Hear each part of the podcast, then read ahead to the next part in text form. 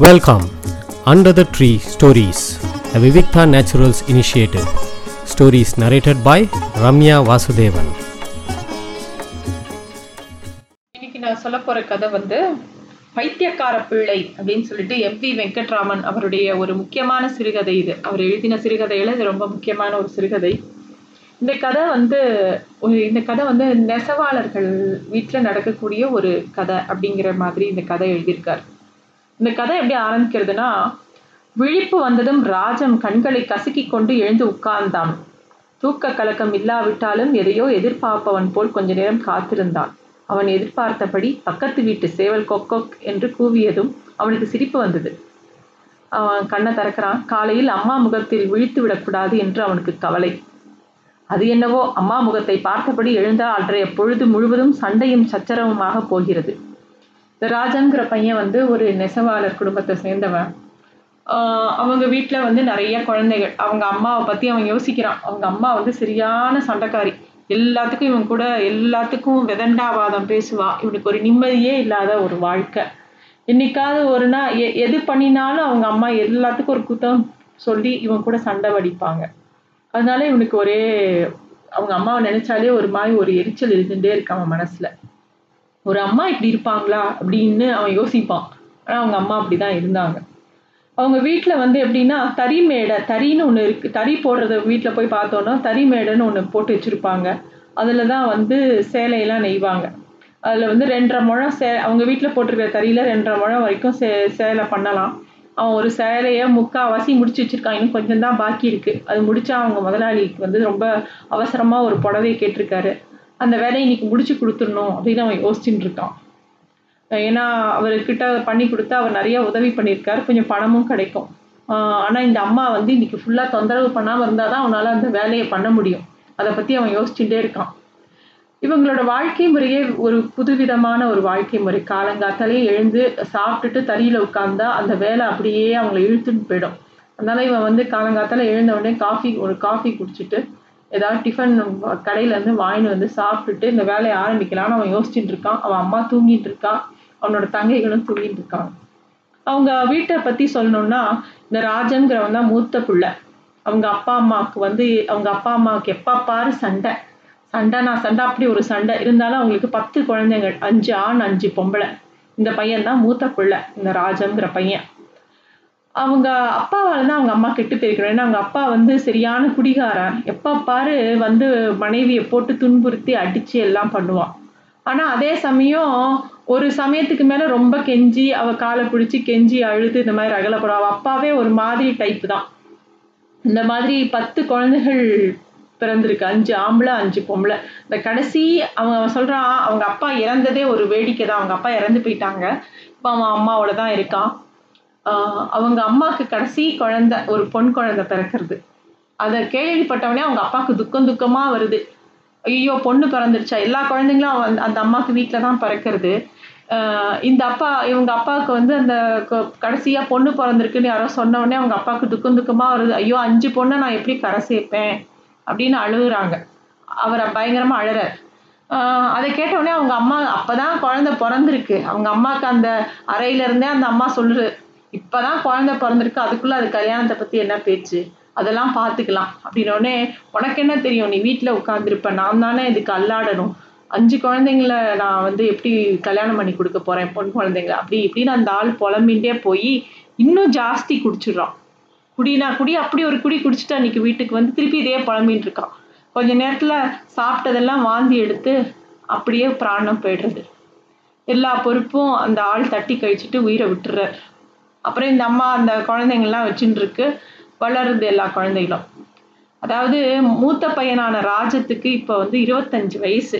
அந்த கடைசி குட்டிக்கு வந்து இப்போ தான் 9 வயசு ஆகுது. இந்த மாதிரி அந்த குடும்பம் இருக்குது. இதுக்கு நடுவில் அவன் இதெல்லாம் யோசிச்சுட்டே அவன் வந்து இறங்குறான். அப்போ பார்த்து அவங்க அம்மா முழிச்சுட்டுறாங்க.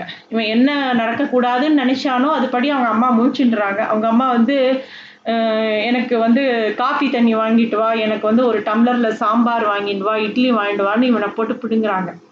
இவன் எப்பயுமே இவன் நல்ல பையன்தான், எல்லாம் வாங்கி தருவான். ஆனால் இவங்க அம்மா வந்து என்னமோ இவனை ஒரு டார்ச்சர் பண்ணிகிட்டே இருப்பாங்க. இவங்க அம்மாவோட அவங்க அப்பா இறந்தப்புறம் குழந்தைகள்லாம் அம்மா பார்த்து வளர்த்தாங்களான்னா அப்படி கிடையாது. இவங்க அம்மா வந்து குழந்தைங்கள்லாம் ஒரு மூலதனமாக நினச்சாங்க. எல்லா பசங்களும் ஒவ்வொருத்தரும் ஒவ்வொரு வேலை பண்ணி எனக்கு காசு கொண்டு வந்து தரணும், நான் வந்து நல்லபடியாக வாழணும், நீங்கள் எல்லாரும் எனக்காக வேலை பண்ணுறதுக்கு தான் பிறந்திருக்கீங்க அப்படிங்கிற மாதிரி ஒரு மனநிலைமை அவங்க அம்மாவுக்கு.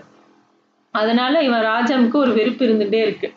அவங்க அம்மா வந்து போய் எனக்கு இது வாங்கிட்டு வா அப்படின்னோடனே அவன் சொல்கிறா, காசு வச்சுருந்தா கொடுமா, என்கிட்ட காசு இல்லை அப்படின்னு. ஒரு அம்மாவுக்கு ஒரு இட்லி சாம்பார் வாங்கி தர மாட்டியா அப்படி இப்படின்னு சொல்லி சும்மாவானு இவளை போட்டு வெறுப்பேற்றிகிட்டே இருக்காங்க. இவனுக்கு கோபமாக வருது. அவன் வந்து அப்போ தான் யோசிக்கிறான் அவங்க அப்பாவை நினச்சி. அவங்க அப்பா அடிக்கடி அந்த அம்மாவை போட்டு குடிச்சிட்டு வந்து அடித்ததுனால இவங்க அம்மாவுக்குள்ளே இருந்த நல்ல தன்மையே கம்ப்ளீட்டாக போயிடுது. அதனால அந்த அம்மா என்ன பண்ணுறாங்க, அவங்க அப்பாட்டிருந்து தப்பிக்கிறதுக்காக அவங்க அப்பாவை கடிக்க ஆரம்பிக்கிறது, அவங்க அப்பாவை எதிர்த்து பேசுறது, அடிக்கிறது திருப்பி. அது மாதிரி போய் அந்த அம்மாவுக்குள்ளே இருந்த ஒரு மென்மையே போயிடுது. அதனால அவங்க அம்மா எல்லார்கிட்டேயும் அதே மாதிரி நடக்க ஆரம்பிச்சிட்டாங்க. அப்போ வந்து இந்த பையன் சொல்கிறான், சரி நான் போய் வாங்கிட்டு வரேன் அப்படின்னு சொல்லிட்டு அவன் கிளம்புறான். நீ என்ன நினச்சிட்டு இருக்கேன்னு எனக்கு தெரியும்டா அப்படி இப்படின்னு அவங்க அம்மா வந்து சும்மாவானா அவனை பிடிச்சி வம்புக்கு இழுத்துட்டே இருக்காங்க. இவன் ஒரு வழியாக சரி நான் அப்போ போய் ஏதாவது டிஃபன் வாங்கிட்டு வரேன், இவன் ஒத்து வந்தோடனே நீ ஒன்று எனக்கு வாங்கிட்டு வர வேண்டாம், நான் முதல்ல சொல்லும்போது நீ எனக்கு வாங்கிட்டு வர மாட்டேன்னு சொன்னேன்ல, இப்போ வந்து நீ எனக்காக நீ ஒன்றும் வாங்கிட்டு வர வேண்டாம் அப்படிங்கிறான். அதாவது எது சொன்னாலும் ஒரு ஏட்டிக்கு போட்டியாக பேசக்கூடிய ஒரு அம்மா அந்த அம்மா. சரின்னு இவன் கிளம்புறான். ஒரு வழியாக கிளம்பும்போது பக்கத்தில் வீட்டில் இன்னொருத்தன் இருக்கான் சாரங்கன்னு. அவன் வந்து இவனை பார்த்தோன்னே எங்கடா கிளம்புற அப்படின்னோடனே கிளப்புக்கு போய் சாப்பாடு வாங்கிட்டு வர போகிறேன்டா, தோசை வாங்கிட்டு வர போகிறேன், அம்மாவும் ஏதோ சாம்பார் கேட்குறாங்க, இட்லி கேட்குறாங்க, வாங்கிட்டு வரணும் அப்படின்னோடனே டே எனக்கும் வாங்கிட்டு வாடா அப்படிங்கிறான். இவனுக்கு எரிச்சலாக வருது. நீயும் வேணா வாயேன் என் கூட, இங்கே தானே பக்கத்தில் இருக்குது அப்படின்னோடனே அவன் வந்து இல்லை நம்ம பாட்டுக்கு வீட்டை திறந்து போட்டு வர முடியுமா, நீயே எனக்கும் வாங்கிட்டு வான்னு சாமர்த்தியமாக இவன் கையில் இன்னொரு டம்ளரை அவன் வேற கொடுக்குறான். சரி சாம்பாரும் தோசையும் வாங்கிட்டு வரலான்னு சொல்லிட்டு இந்த பையன் கிளம்பி போகிறான்.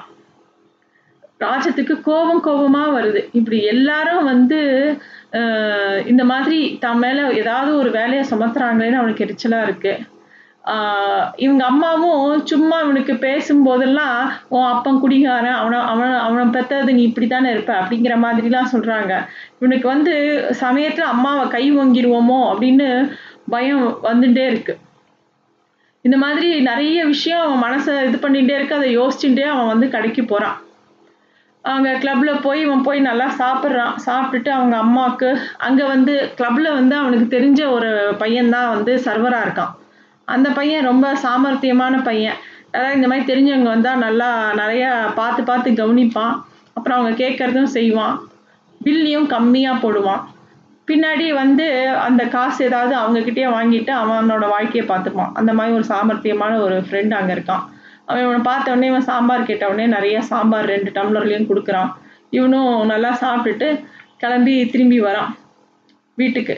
இந்த ராஜத்துக்கு தினமும் ஒரு கனவு வருது. அந்த கனவு என்னன்னா, ஒரு வெறி நாய் வந்து இவனை வந்து காலில் நல்லா துரத்தின்னு வருது. ஓடி போகிறான். கடைசியாக ஒரு இடத்துல வந்து காலை நல்லா கடித்து அவனோட ஆடு சதையிலேருந்து கடித்து வச்சிடுறது. இவனுக்கு வெறி வந்துடுறது. இந்த மாதிரி ஒரு கனவு அடிக்கடி வருது. அந்த கனவு வந்தோடனே திருக்கிட்டு அவன் எழுந்துப்பான். அவங்க தெருவிலேயே ஒரு நாய் சாதுவாக இவன் பின்னாடியே வரும். ஆனால் வந்து அந்த நாய் ஒன்றும் கடிக்காது. அந்த நாயை பார்த்தோடனே இவனுக்கு ஒருவேளை இதுதான் அந்த வெறி நாயா அப்படிலாம் தோன்றுறது. ஆனால் அந்த நாய் சாது. இந்த கனவு அவனை வந்து யோசிக்க வச்சுட்டே இருக்கு. அப்புறம் இவன் வந்து அந்த சாம்பாரை வாங்கிட்டு வந்து அவங்க அம்மாவை எப்படியா சமாதானப்படுத்தணும்னு வரான். அம்மா நான் கொச்சு கொண்டு வந்திருக்கேன், ரொம்ப நல்லா இருக்குமா, ஜோராக இருக்குமா, நான் சாப்பிட்டேன், நீ சாப்பிடுமா அப்படின்னோடனே அவங்க அம்மாவுக்கு ஆத்திரம் வருது. எனக்கு எதுக்குடா கொடுக்குற, எதிர் வீட்டுக்காரிக்கு கொடு அப்படிங்கிறான். அவனுக்கு ரொம்ப சங்கடமாக இருக்கு. எதிர் வீட்டில் ஒரு பொண்ணு இருக்கு. அந்த பொண்ணு பேர் பங்கஜான்னு பேர். அந்த பொண்ணை வந்து இவனுக்கு கல்யாணம் பண்ணலான்னு ஒரு முடிவில் இருக்கான் அவன். அவங்க வீட்டில் அவங்க அம்மா அப்பாவும் ஒரு மாதிரி சம்மதமாக இருக்காங்க. எல்லாரும் ஒரே ஜாதி, கல்யாணம் பண்ணி கொடுக்கலாம் இவனுக்கு அப்படின்னு யோசனையில் இருக்காங்க. இந்த பையன் வந்து அவங்க முதலாளி மூலமாக பேசி அந்த இடத்த இவனுக்கு முடிக்கலாம் அப்படின்னு இவனே ஒரு பிளான் பண்ணி வச்சுருக்கான். ஏன்னா அவங்க அம்மா ஒன்றும் முன்னெடுத்து பண்ணாதனால அவனே வந்து அந்த மாதிரி ஒரு முடிவில் இருக்கான். இது அவங்க அம்மாவுக்கு தெரிஞ்சு போச்சு. இவங்க அம்மா என்ன சொல்கிறாங்க, அதாவது இவங்க அம்மாவுக்கு என்னென்னா தான் மூலமா இந்த சம்பந்தம் ஏற்படாம இவனா பார்த்துட்டானே அப்படிங்கிற ஒரு ஆங்காரம் இருக்கு இவங்க அம்மாவுக்கு. இவனுக்கு என்னன்னா இவங்க அம்மாவை பேச விட்டா இவங்க அம்மா எனக்கு வரதட்சணை கூட அதை கொடு இதை கொடுன்னு ஏதாவது கேட்பாங்க, இந்த சம்பந்தத்தை செய்ய விட மாட்டாங்க அப்படிங்கிற ஒரு பயம் இவனுக்கு. இவனோட அந்த கடைசி தங்க இருக்கா இல்லையா, அவள் பேர் குள்ளின்னு பேர். குள்ளிக்கு 9 வயசு இருக்கும், அவள் தான் கடைக்குட்டி. அவள் எப்பயுமே அவங்க அவனுக்கு அண்ணனை எதிர்பார்த்துட்டே இருப்பாள். அந்த இவன் அண்ணன் வந்து அந்த நெசவு பண்ணும்போது அவள் தான் அதில் வந்து நூல் கோத்து அதாவது ஜரிகை போட்டு கொடுப்பாள். அந்த அது வந்து ஒரு பெரிய வேலை, அதை ஒரு சின்ன பொண்ணு அவள் செய்வான். இந்த குள்ளி தான் வந்து வா நம்ம தறி போடலான்னு இவன் கூப்பிட்றான். அவளுக்கு அந்த அம்மாவுக்கு பிடிக்கல, நீ போகக்கூடாது, அவன் கூப்பிட்டா நீ போகக்கூடாதுன்னு அவன் அம்மா சொல்கிறான். அப்போ அவள் அம்மா ஒரு வார்த்தை சொல்கிறா, நீ தான் அந்த ஒரு பொட்டியில் உன் கல்யாணத்துக்குன்னு சேலை, இப்போ ஜரிகை புட்டா சேலை, அப்புறம் வந்து ஒரு செயின் தாலி எல்லாம் வாங்கி வச்சிருக்கியே, எனக்கு தெரியாதுன்னு நினைக்கிறியா அப்படின்னு அவங்க அம்மா சொல்கிறாங்க. அப்போ தான் ராஜத்துக்கு ரொம்ப எரிச்சல் வருது. அவங்க அம்மா வந்து இவன் வெளியில் போயிருக்கும்போது அவங்க அம்மா இவனோட பொட்டியை திறந்து பார்த்துருக்காங்க. இந்த ராஜங்கிற பையன் வந்து ரொம்ப பொறுப்பான பையன்தான் அவன். அவங்க அவங்க அவனுக்கு 5 சகோதரிகளில் 3 சகோதரிகளுக்கு கல்யாணம் பண்ணி கொடுத்துருக்கான். மித்த பிரதர்ஸ் எல்லாருக்குமே ஒரு மாதிரி தறி வச்சு கொடுத்துருக்கான். இவன் மட்டும் இவனுக்கு சரியாக அமையாததுனால வீடு அவங்க அம்மாவையும் தனியாக வைக்க வேண்டான்னு இவன் அம்மாவும் அந்த கடைசி 2 தங்கை, ஒரு தங்கைக்கு 9 வயசு, இன்னொன்று தங்கைக்கு 13 வயசு, இவங்க அம்மா இந்த 2 தங்கை இவன் மட்டும் இந்த வீட்டில் இருக்காங்க. ஸோ இவனுக்கே 25 வயசு ஆகுது. இவனுக்கு கல்யாணம் பண்ணணுங்கிறதுக்காக இவனே சேர்த்து வச்சுருக்கான். அவங்க முதலாளி அப்பப்போ கொடுக்குற முதலாளியோட உதவியால் கொஞ்சம் சிட்டு போட்டு அந்த மாதிரிலாம் பண்ணி அவன் கொஞ்சம் பணம் சேர்த்து வச்சுருக்கான். இது வந்து அவங்க அம்மாட்ட காமிக்காமல் வச்சுருக்காங்க. ஏன்னா உடனே அவங்க அம்மா எனக்கு கொடுன்னு சொல்லி செலவு பண்ணிடுவாங்க. அதனால் அவன் ஒதுக்கி வச்சுருந்ததை அவங்க அம்மா வந்து அந்த பூட்டை உடச்சி அந்த பெட்டியை திறந்து பார்த்துட்டாங்க. அதுவும் அவங்க அம்மாவுக்கு தெரியும் இதெல்லாம் அந்த எதிர் வீட்டுக்காரி பங்கஜத்துக்காக அவன் சேர்த்து வைக்கிறான்னு தெரிஞ்ச உடனே அவங்க அம்மாவுக்கு ஆத்திரமாக வருது. அவங்க அம்மா வந்து அவன் கூட சண்டையை போட்டுகிட்டே இருக்காங்க. அது வந்து இவனுக்கு மனசு விட்டு போயிடுது. அப்போ வந்து இந்த குள்ளிங்கிற அந்த கடைசி பொண்ணை வா நம்ம தறி போடலான்னு கூப்பிடும்போது மௌனமாக இதுக்கு மேலே அம்மாட்ட பேசினா இன்னும் பிரச்சனை பெருசாகும்னு ராஜன் யோசிக்கிறான். தறியில் உட்காந்து வேலை பண்ண ஆரம்பிக்கிறான். என்னெல்லாமோ அவன் மனசில் யோசனை வருது. அந்த எதிர் வீட்டு பொண்ணு, அதாவது எதிர் வீட்டு பொண்ணோட கல்யாணம் பண்ணணும்னு பேசி வச்சிருக்காங்களே தவிர இவன் அந்த பொண்ணை ஒரு நாள் கூட நேரில் போய் பேசினல, அந்த பொண்ணும் ஒரு நாள் கூட இவனை நிமிந்து கூட பார்த்ததில்ல. இது பெரியவங்களாக பார்த்து ஒரு இவனோட முதலாளி இவன் எல்லாரும் அவங்க அப்பா அம்மாட்ட பேசி வச்சிருக்காங்களே தவிர ஒன்றும் இவனும் அந்த பொண்ணுக்கு ஒரு லவ் அந்த மாதிரிலாம் எதுவும் கிடையாது. அவனுக்கு அதெல்லாம் மனசில் ஓடுது. தேவையில்லாமல் எதிர் வீட்டு பொண்ணை வந்து வாயில் போட்டுக்கிறாளே இந்த அம்மா, தேவையில்லாமல் அந்த பொண்ணை பேசுகிறாங்களே அப்படின்னு சொல்லி யோசிக்கிறான். இவனுக்கு 5 வயசு இருக்கும்போது இவன் கையில் நாடா கொடுத்தாங்க. இன்னி வரைக்கும் 25 வயசு வரைக்கும் அந்த நாடா அவனை விடலை. ஒவ்வொரு தம்பி தங்க எல்லாருமே இதே நெசவு தொழிலில் தான் இருக்காங்க. அதனால் இந்த சகதியில் சிக்கிக்கொண்ட மாதிரி அவன் தானே யோசிச்சுட்டு இந்த தறி மேடையில் உட்காந்து தறிக்கு இடம் வாடகைக்கு எடுக்கலான்னா கூட அவனால் வந்து முடியல. எல்லாமே வந்து இன்னும் 2 தங்க இருக்கா, எல்லாருக்கும் கல்யாணம் பண்ண அந்த எண்ணம்லாம் அவனுக்கு யோசனை ஓடிகிட்டே இருக்குது. இப்படி பொறுப்பு எல்லாத்தையும் எடுத்துட்டு பட்டதுனால தான் அம்மா வந்து இப்படி நம்ம கிட்ட இருக்காளோ, நம்ம பொறுப்பாக இருக்கிறனால அம்மா பொறுப்பு இல்லாமல் இருக்காளோ, இந்த பங்கஜத்துக்கு என்ன குறைச்சல் இப்படிலாம் அவன் யோசிக்கிறான். அந்த பங்கஜங்கிறது எதிர் வீட்டு பொண்ணுக்கு 4 அண்ணன், அவள் தான் ஒரே பொண்ணு. அவங்க வீடுகளும் தறி குடும்பம் தான். அந்த பொண்ணுக்கும் தறி வேலை தெரியும். பார்க்க ரொம்ப சூப்பராக இல்லாட்டியும் அந்த பொண்ணு பார்க்க ஒரு கண்ணுக்கு லட்சணமாக இருப்பாள். நல்ல வேலை தெரிஞ்ச ஆள். சரி, இவங்க முதலாளி தான் இவனுக்கு ஜாதக பொருத்தெல்லாம் பார்த்து நன்னா இருக்குது, கல்யாணம் பண்ணு அந்த பொண்ணை அப்படின்னு சொல்லியிருக்காரு. ஸோ இவன் அதனால அந்த பொண்ணு இந்த வீட்டுக்கு வரும்போது, எதிர் வீட்டு பொண்ணாக இருந்தாலும் இது வரும்போது கொஞ்சம் நம்ம கௌரவமாக அந்த பொண்ணை கல்யாணம் பண்ணிக்கணுங்கிறதுக்காக எல்லாம் சேர்த்து வச்சுருக்கான். இதை அவங்க அம்மா பார்த்துட்டாங்க. அவனுக்கு வந்து அதனால இப்போ எப்படி என்ன பண்ணுறது அப்படின்னு தெரியல. எதையோ யோசிச்சுட்டே அவன் வந்து அந்த இதை பண்ணிகிட்டே இருக்கான், தறி போட்டுகிட்டே இருக்கான். அந்த குள்ளிங்கிற பொண்ணு வந்து அவன் கூட உட்காந்து அவனுக்கு வேலை பண்ணி கொடுத்துட்டுருக்கு. அவங்க அம்மா வந்து ஏ குள்ளி குள்ளின்னு கூப்பிடுறாங்க. இந்த குள்ளிங்கிற பொண்ணுக்கு அவங்க அண்ணனும் வேணும், அம்மாவும் வேணும். சின்ன பொண்ணு தானே. 2 பேருக்கு நடுவில் வர சண்டைக்குள்ளே அது யாருக்கு சப்போர்ட் பண்ணணும் அது தெரியல. அது திரு திருன்னு முழிச்சுட்டுருக்கு. அவங்க அம்மா வந்து அந்த அவனுக்கு வேலை பண்ணாத, கீழே இறங்கி வா வான்னு கூப்பிடுறாங்க. அந்த பொண்ணுக்கு என்ன பண்ணுறதுனே தெரியல. ஏண்டி நான் கூப்பிட்றது காதில் விழலையா, சீக்கிரம் வா அப்படின்னு அவங்க அம்மா கூப்பிட்டோடனே இதை வந்துட்டேம்மா அப்படின்னு அது ஓடுறது. வந்த உடனே அந்த அந்த அம்மா சொல்கிறா, நீ இனிமேல் அவங்ககிட்ட வேலை பார்க்கக்கூடாது, புது தெருவில் சின்னப்பன்னு ஒருத்தர் இருக்கான், 100 ரூபா தரேங்கிறான், அதனால நீ அங்கே போய் வேலை பாரு அப்படின்னோடனே இந்த குள்ளிங்கிற குழந்தைக்கு அந்த அம்மா சொல்கிற அநியாயமே பொறுக்கலை. அம்மா அண்ணன் தெரியல, இன்னும் 1.25 முழந்தாமா இருக்குது, முதலாளி வேற அவசரமாக சேலை நெய்யணும்னு சொல்லியிருக்காரு, அண்ணனுக்கு நான் இந்த வேலையை பண்ணி கொடுக்க வேண்டாமா அப்படின்னோடனே, அதெல்லாம் உன்னை யார் கேட்டா, பேசாமல் பழையதை கொட்டின்ட்டு அங்கே போய் தொலை, அவன் 100 ரூபா தரேங்கிறான் அப்படின்னு சொல்கிறான். அவ்வளோ நேரம் பொறுத்து இந்த ராஜம் அந்த பையன் வேகமாக அந்த தறியை விட்டு கீழே இறங்கி வரான். வந்த உடனே அவன் யோசிக்கிறான், அதாவது என்னது புது தெரு சின்னப்பன் வீட்டுக்கு அனுப்புறியா, இப்போ எனக்கு யார் வேலை செய்வானோடனே அவன் 100 ரூபா தரேங்கிறான், நீ தருவியா அப்படின்னு அவங்க அம்மா கேட்குறான். இந்த மாதிரி கரை கோத்து கொடுக்குற சிறுவர் சிறுமியருக்கு நிறைய அந்த தறி போடுறவங்க கிட்ட நிறைய டிமாண்டு. அவனா அவளை இவளை அங்கே அனுப்பிச்சிட்டா நான் என்னம்மா பண்ணுவேன்னு இவன் கேட்குறான். நீ வேற ஆளை பார்த்துக்கோ, புள்ளிதான் வேணும்னா 100 ரூபா எனக்கு கொடு அப்படின்னு அவன் அம்மா கேட்குறான். அப்போ தான் இவனுக்கு அவங்க அம்மா என்ன பிளான் பண்ணுறாங்கன்னு தெரிஞ்சுது. ஏன்னா அவனோட பொட்டியில் அந்த தாலி சேலை செயினோட ஒரு 100 ரூபா பணம் பணமும் வச்சுருக்கான். அதில் அதை அவன் அம்மா பார்த்துட்டா. அந்த 100 ரூபாய் எப்படியாவது இவன்ட்டு இருந்து பிடுங்கணுங்கிறதுக்காக தான் அவன் அம்மா வந்து எனக்கு காசு கொடு அப்படின்னு கேட்குறான்.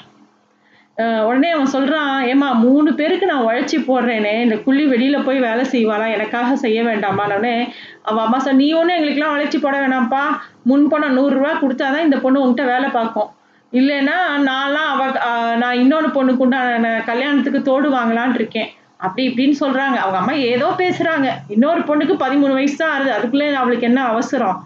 இவனுக்கு அப்படியே மனசே விட்டு போச்சு.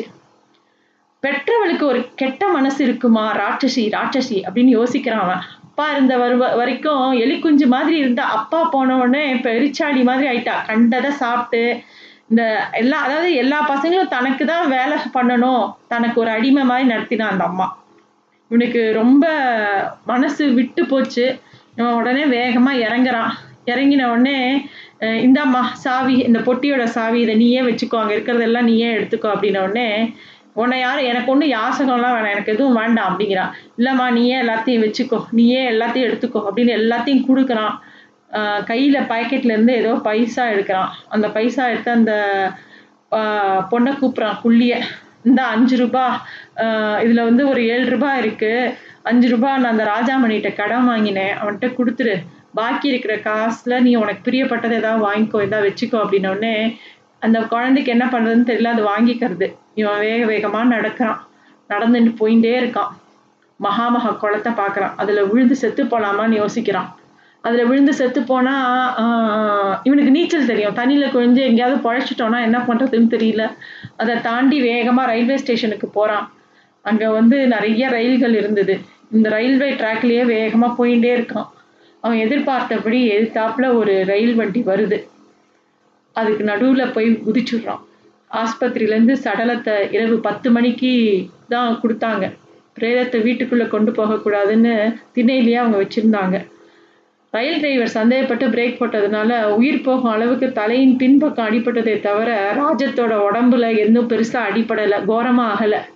அதனால ரோஜா மாலையோட வாசலில் அவனை கடத்திருந்தாங்க. அவன் அம்மா அப்போ தான் கதறி கதறி அழறான். அந்த தெருவாசிகளில் எல்லாரும் வந்து எட்டி பார்க்குறாங்க. எதிர் வீட்டில்தான் பங்கஜம் இருந்தாள். அவளுடைய பெற்றோர் எதிர் வீட்டுக்கு போய்விட்டதால் அவள் தன் சகோதரர்களோடு இருந்தாள். அவங்க, ஏண்டி நீ போய் பார்க்கலையான்னு ஒரு அண்ணன் கேட்குறான்.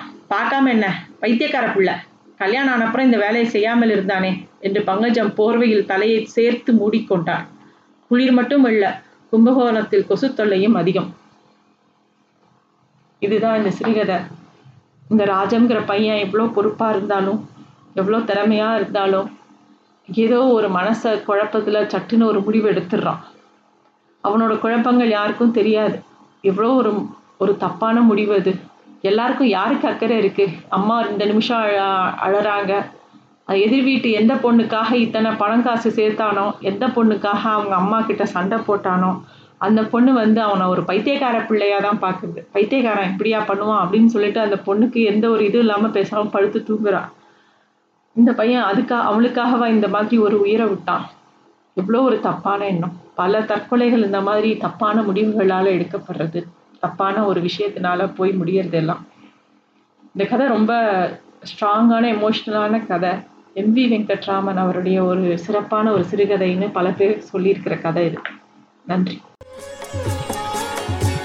Thanks for listening to Stories Under the Tree, a Vivikta Naturals initiative.